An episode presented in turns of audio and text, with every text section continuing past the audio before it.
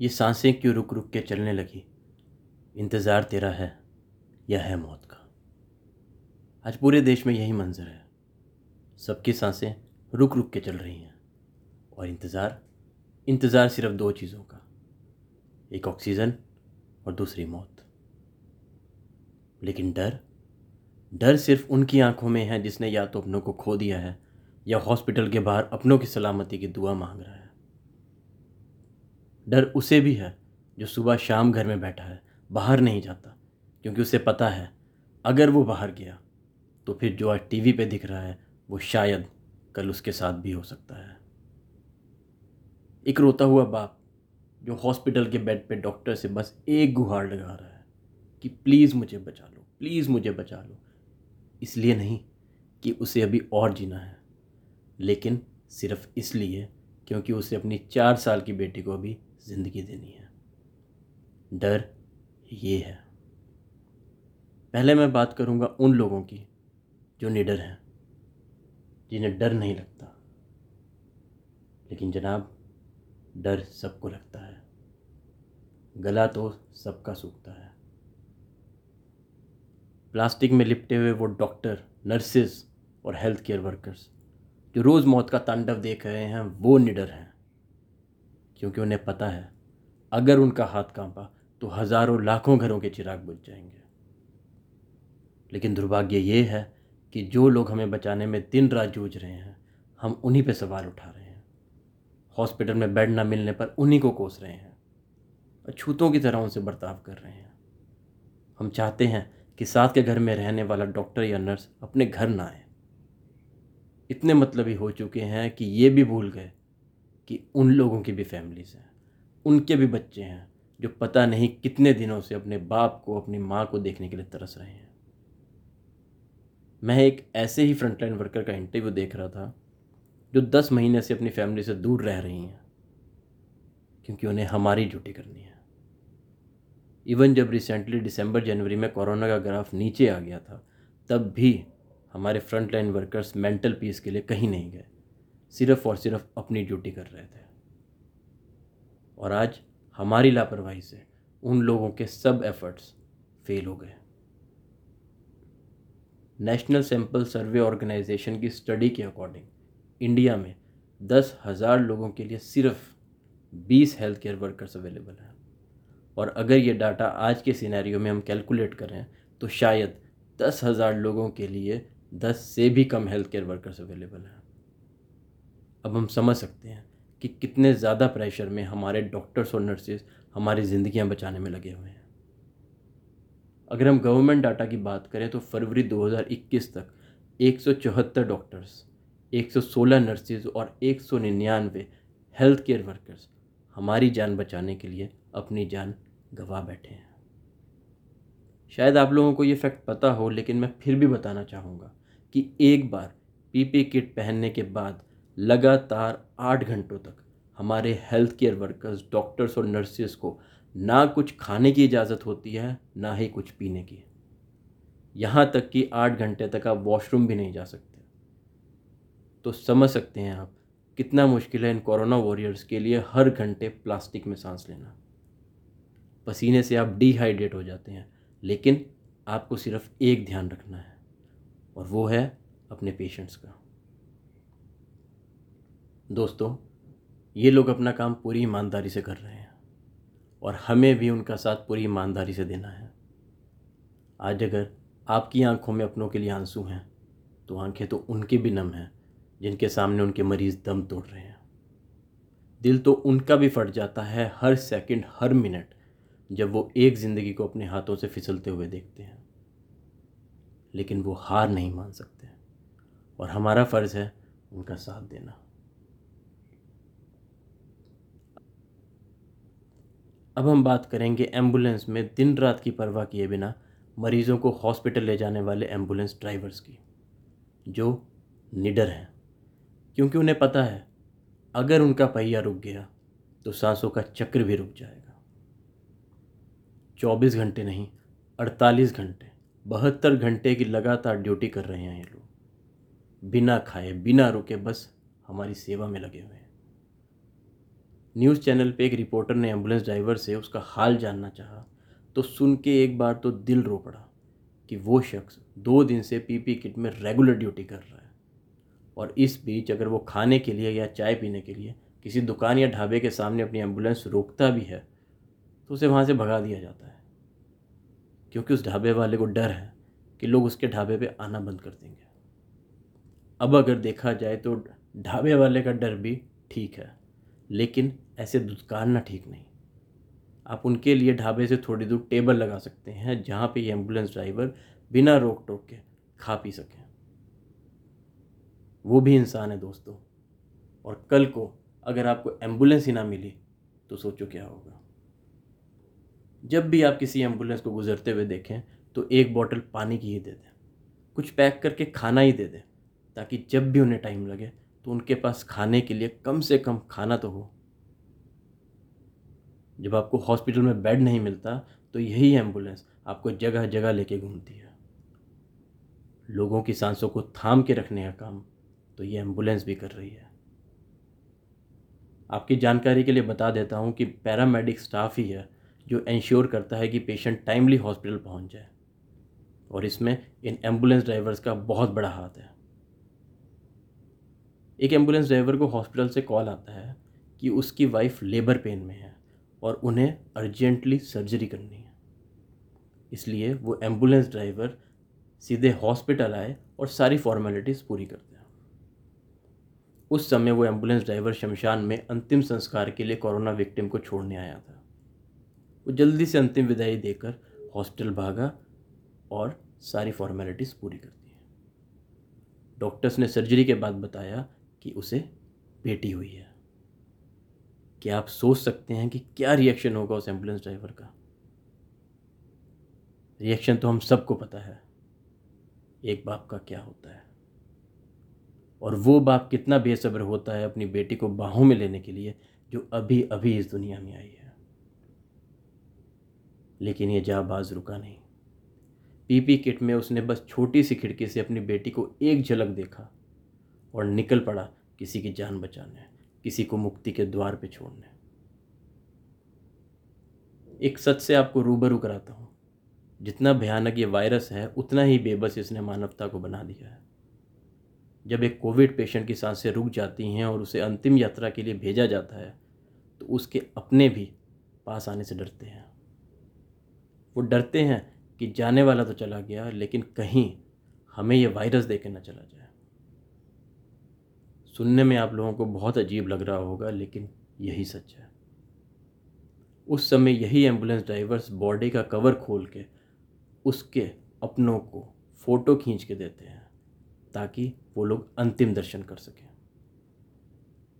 ये वही ambulance driver है, जिसने अभी तक अपनी पैदा हुई बेटी को बाहों में उठाकर नहीं देखा।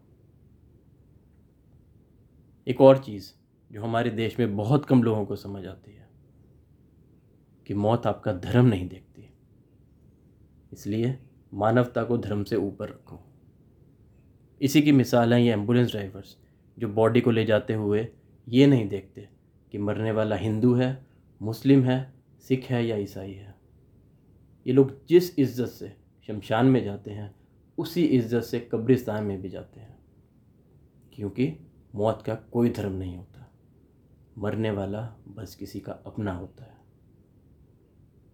एक पतला सा धागा होता है ज़िंदगी और मौत के बीच। आपको नहीं लगता कि ये धागा ना टूटे उसके लिए हमारे पैरामेडिक स्टाफ कितनी जद्दोजहद करते हैं?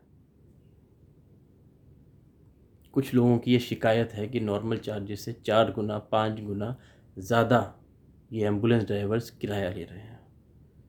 तो जनाब, क्राइसिस का टाइम है। ये भी दौर है जो गुजर जाएगा। मैं ये नहीं कहता कि रेगुलेशन नहीं होनी चाहिए। लेकिन रेगुलेशन लगाने वालों की अभी खुद हवा ख़राब है तो हमारी मदद की उम्मीद तो छोड़ ही दीजिए। दुनिया में सब तरह के लोग हैं। कुछ ऐसे भी हैं जो अपनी जान की परवाह किए बिना निःशुल्क एंबुलेंस सेवा दे रहे हैं। तो सिर्फ़ अच्छाई को याद रखिए, बुराई की उम्र तो वैसे भी छोटी होती है। एक और योद्धा जो चिलचिलाती धूप में ड्यूटी कर रहे हैं। वो फ्रंटलाइन वर्कर्स जिसमें हमारी पुलिस पैरामिलिट्री फोर्सेस और गवर्नमेंट ऑफिशियल्स आते हैं, वो निडर हैं। जो अपनी जान की परवाह किए बिना हम लोगों के लिए सुरक्षा चक्र का काम कर रहे हैं। लेकिन हम तो उल्टा अपनी ईगो पे लेके बैठ गए हैं कि साहब, आपने मुझे मास्क लगाने के लिए कैसे कह दिया?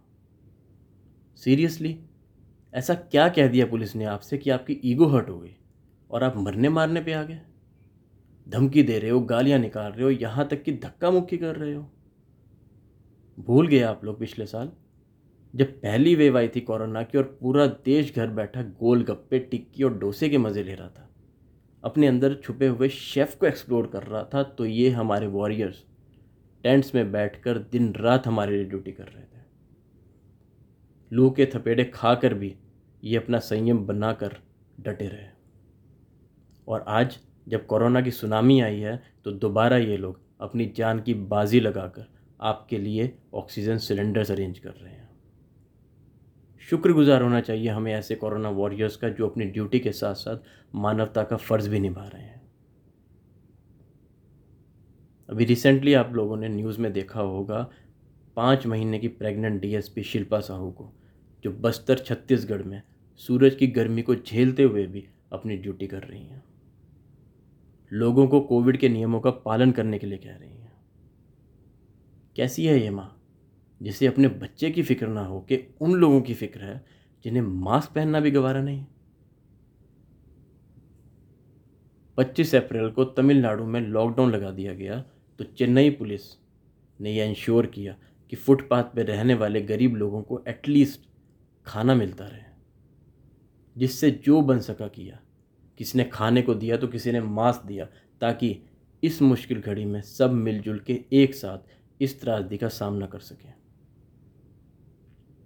उत्तर प्रदेश में तीस हज़ार पुलिस ऑफिसर और जवान, नब्बे हज़ार कंटेनमेंट जोन्स को गार्ड कर रहे हैं, जहाँ पे कोविड फैलने का सबसे ज़्यादा खतरा है। ये सब सिर्फ़ और सिर्फ़ हमें प्रोटेक्ट करने के लिए दिन रात अपनी ड्यूटी कर रहे हैं।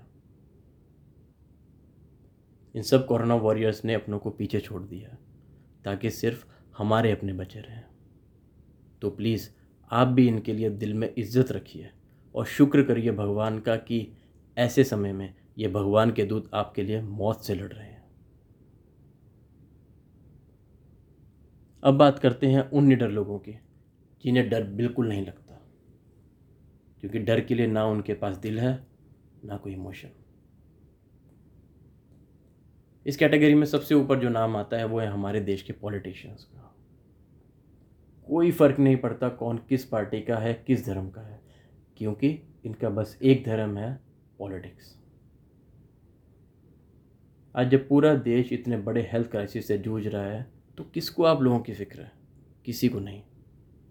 अभी आप न्यूज़ चैनल देखो तो सिर्फ़ और सिर्फ़ आपको डिबेट्स मिलेंगे। एक दूसरे के ऊपर आरोप मिलेंगे। सेंटर कहती है, स्टेट ने कुछ नहीं किया, स्टेट कहती है, सेंटर की ज़िम्मेदारी है। और हमें पता लगता है कि इतनी देर में दो हज़ार लोगों ने अपनी ज़िंदगी से मुँह मोड़ लिया।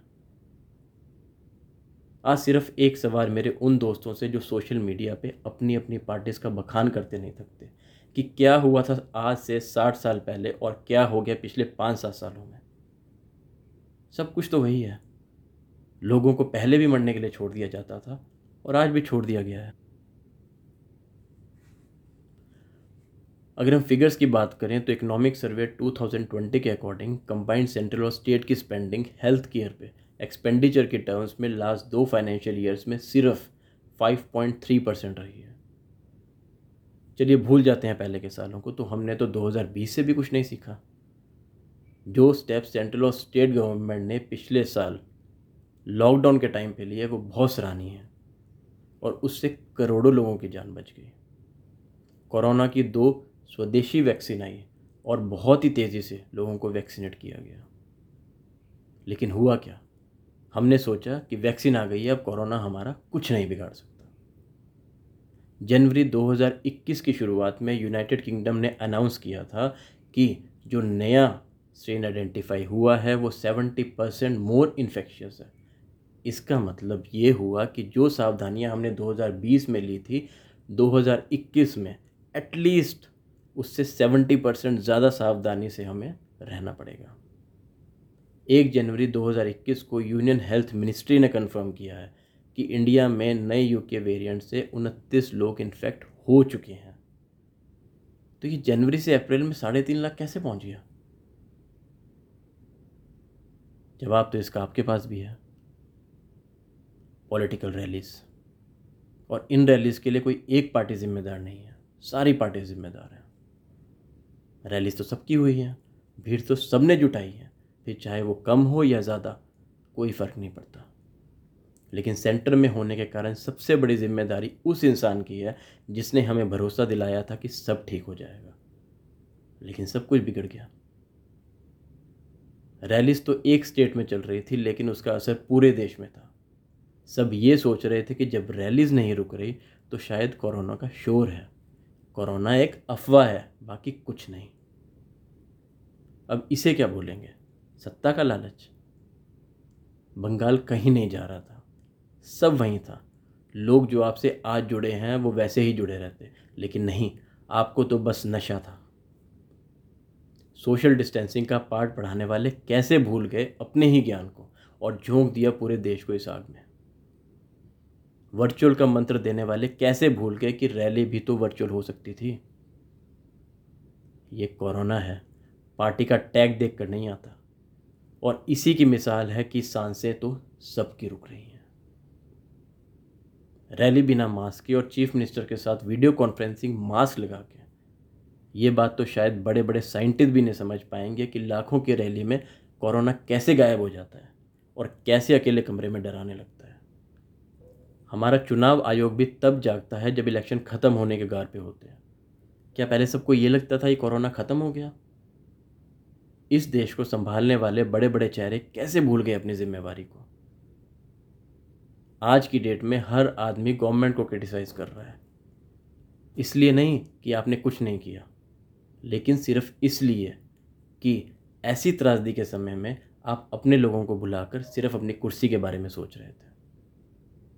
दिन में आप मन की बात में मास्क और सोशल डिस्टेंसिंग की बात करते हो और शाम को रैली में लाखों लोगों को मौत के मुँह में डाल देते हो।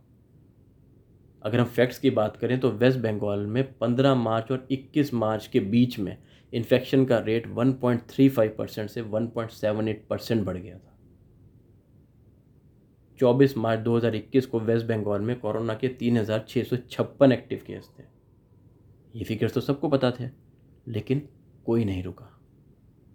25 अप्रैल 2021 वेस्ट बंगाल में रिकॉर्ड चौदह हज़ार दो सौ इक्यासी केसेस आए हैं।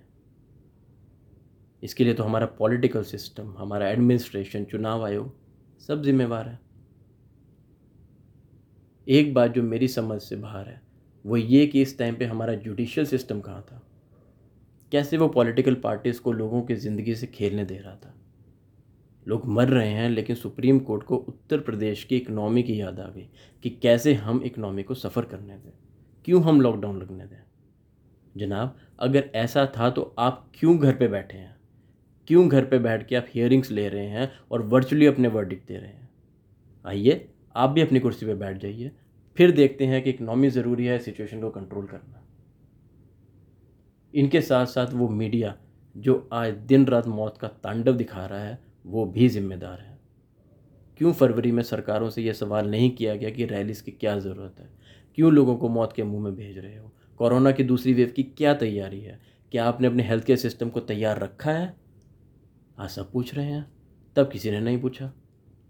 ऑक्सीजन की याद आज सबको आ गई। डिबेट्स कर रहे हैं। टीआरपी सबकी बढ़ रही है। लेकिन ये सब पहले क्यों नहीं हुआ? अगर हमारा पॉलिटिकल सिस्टम सो रहा था तो हमारी मीडिया भी सो रही थी। अब बारी हमारी। जी हाँ हमारी। क्यों? क्योंकि आस्था ने हमें इतना अंधा बना दिया कि चल पड़े कुंभ में स्नान करने। कुंभ तो फिर लौट के आ जाएगा, लेकिन क्या जिसे आपने खो दिया वो वापस आ जाएगा? जिसके साथ पाप धोने गंगा में गए थे, आज उसी की अस्थियाँ लेके गंगा जी को अर्पण कर रहे हो। माँ गंगा भी सोचती होंगी कि कैसे मूर्ख इंसान है, जिन्हें मानवता के सामने बस अंधभक्ति दिखी। शायद आज हमने समझदारी से काम किया होता तो ये हालात पैदा ना होते। जितनी हमारी सरकारें जिम्मेदार हैं, उतने ही हम भी हैं। फिर चाहे मरकज हो या कुंभ, जान तो दोनों ने ली है। अपने तो सबने खोए हैं। कैसे आप लोग भूल गए कि कोरोना थोड़े समय के लिए शांत हुआ है? मरा नहीं है। होली खेल के आपने कृष्णा को तो रिझा लिया, लेकिन एक बार एक बार अपने कृष्णा के बारे में भी सोच लेना था। कि जब एक साथ इतने लोग कृष्णा के पास पहुँच जाओगे तो वहाँ पे भी तो जगह होनी चाहिए। हर साल बरसाना में तीन दिन तक होने वाली लठमार होली में पाँच लाख श्रद्धालु पूरे ज़ोर शोर से पहुँचे। और आप लोगों को ये जान के सबसे ज़्यादा हैरानी होगी कि पहली बार ये लठमार होली के लिए साठ लाख का फंड स्टेट गवर्नमेंट ने दिया था। इसलिए पिछले साल से एक लाख ज़्यादा श्रद्धालु इस लठमार होली में पहुँचे। तो यहाँ पे सरकार तो है ही जिम्मेदार। हम लोग भी हैं। जिन्होंने सोचा कि जब सरकारें इलेक्शन में प्रचार कर सकती हैं तो हम होली क्यों ना खेलें? वृंदावन से उज्जैन तक सबने कोरोना का रंग लगाया। और आज देखिए, कोरोना खेल रहा है होली। खून की होली। हर तरफ़ बस होली ही होली है। बात यह नहीं कि कौन जिम्मेदार है। बात यह है कि क्या अभी भी हम अपनी ज़िम्मेदारी को समझते हैं? सरकारें तो जाग गई हैं। देर से ही सही, लेकिन जाग गई। अठारह साल से ऊपर के सभी लोगों को एक मई से वैक्सीनेट किया जाएगा। अब एक और चैलेंज है कि कैसे one nation, one price government ensure करती है और कैसे वैक्सीन की शॉर्टेज को पूरा करती है। वैसे स्टेट गवर्नमेंट अपने अपने स्टेट्स में फ्री वैक्सीनेशन अनाउंस कर रही है। वैक्सीन, ऑक्सीजन और उससे रिलेटेड इक्विपमेंट पे गवर्नमेंट ने तीन महीने के लिए बेसिक कस्टम ड्यूटी और हेल्थ सेस हटा दिया है। इंडस्ट्रियल यूज़ में आने वाली सारी ऑक्सीजन अब सिर्फ़ मेडिकल पर्पज़ के लिए इस्तेमाल की जाएगी। स्टेट और सेंट्रल गवर्नमेंट बेड्स की अवेलेबिलिटी को बढ़ाने में दिन रात लगे हुए हैं, जिसमें मिनिस्ट्री ऑफ़ डिफेंस एक अहम भूमिका निभा रही है। इंडियन रेलवेज़ और हमारे देश के बड़े बड़े उद्योगों की मदद से ऑक्सीजन एक्सप्रेस राज्यों में ऑक्सीजन की सप्लाई लेकर पहुँच रही है। ऑक्सीजन के साथ साथ तीन हज़ार आठ सौ सोलह कोचेज़ को कोविड केयर आइसोलेशन में तब्दील करके राज्यों को देने की तैयारी चल रही है। पीएम मोदी ने 550 ऑक्सीजन प्लांट्स लगाने के लिए पीएम केयर्स फंड से एलोकेशन किया है और ये प्लांट गवर्नमेंट हॉस्पिटल्स में लगाए जाएँगे। इसके साथ साथ पीएम केयर्स फंड से एक लाख ऑक्सीजन कंसनट्रेटर खरीदने के लिए भी फंड एलोकेट हुआ है। गुरुद्वारा, मंदिर सबने अपने द्वार खोल दिए और जिससे जो बन पा रहा है वो कर रहा है। आज सारे देश हमारी मदद के लिए आगे आ रहे हैं। कहीं से वैक्सीन तो कहीं से ऑक्सीजन और उससे रिलेटेड इक्विपमेंट आ रहे हैं। इसके साथ साथ हमारी भी जिम्मेवारी बनती है कि ना सिर्फ़ अपने आप को हम सुरक्षित रखें, लेकिन अपने आसपास रहने वाले लोगों को भी सुरक्षित रखें। मास्क को अपना ड्रेस कोड बना लें, लेकिन ठीक से पहने और ज़रूरत पड़ने पर डबल मास्किंग भी करें। हाथ धोना सैनिटाइज करना, जो आप लोगों ने बहुत अच्छे से पिछले साल भी फॉलो किया, बस अभी भी वही करते रहें। अपनी ईगो पे ना लेके मिलजुल के हमें इस वायरस के साथ लड़ना है। एक इंसान की लापरवाही हज़ारों ज़िंदगियों को खतरे में डाल सकती है। समय बुरा है, मुझे पता है। आमदनी नहीं है, मैं जानता हूँ। नौकरी पे बात आ गई है, ये भी मालूम है। लेकिन अभी सिर्फ़ एक चीज़ ज़रूरी है, और वो है आपकी जान। मैं फिर कहूँगा कि लाखों मर जाएँगे, किसी को कोई फ़र्क नहीं पड़ेगा, लेकिन फ़र्क सिर्फ़ उसे पड़ेगा जो अपनों को खो देगा, जिसके अपने पीछे छूट जाएँगे। अपनी सुरक्षा आपके अपने हाथ में है। जितना हो सके उतना घर पे रहिए और अपना बहुत ज़्यादा ध्यान रखिए। कुछ बुरा लगा हो तो माफ़ी मांगना चाहूँगा लेकिन ये बातें हैं। कुछ तो दिल पे लगेंगी और लगेंगी तभी असर होगा।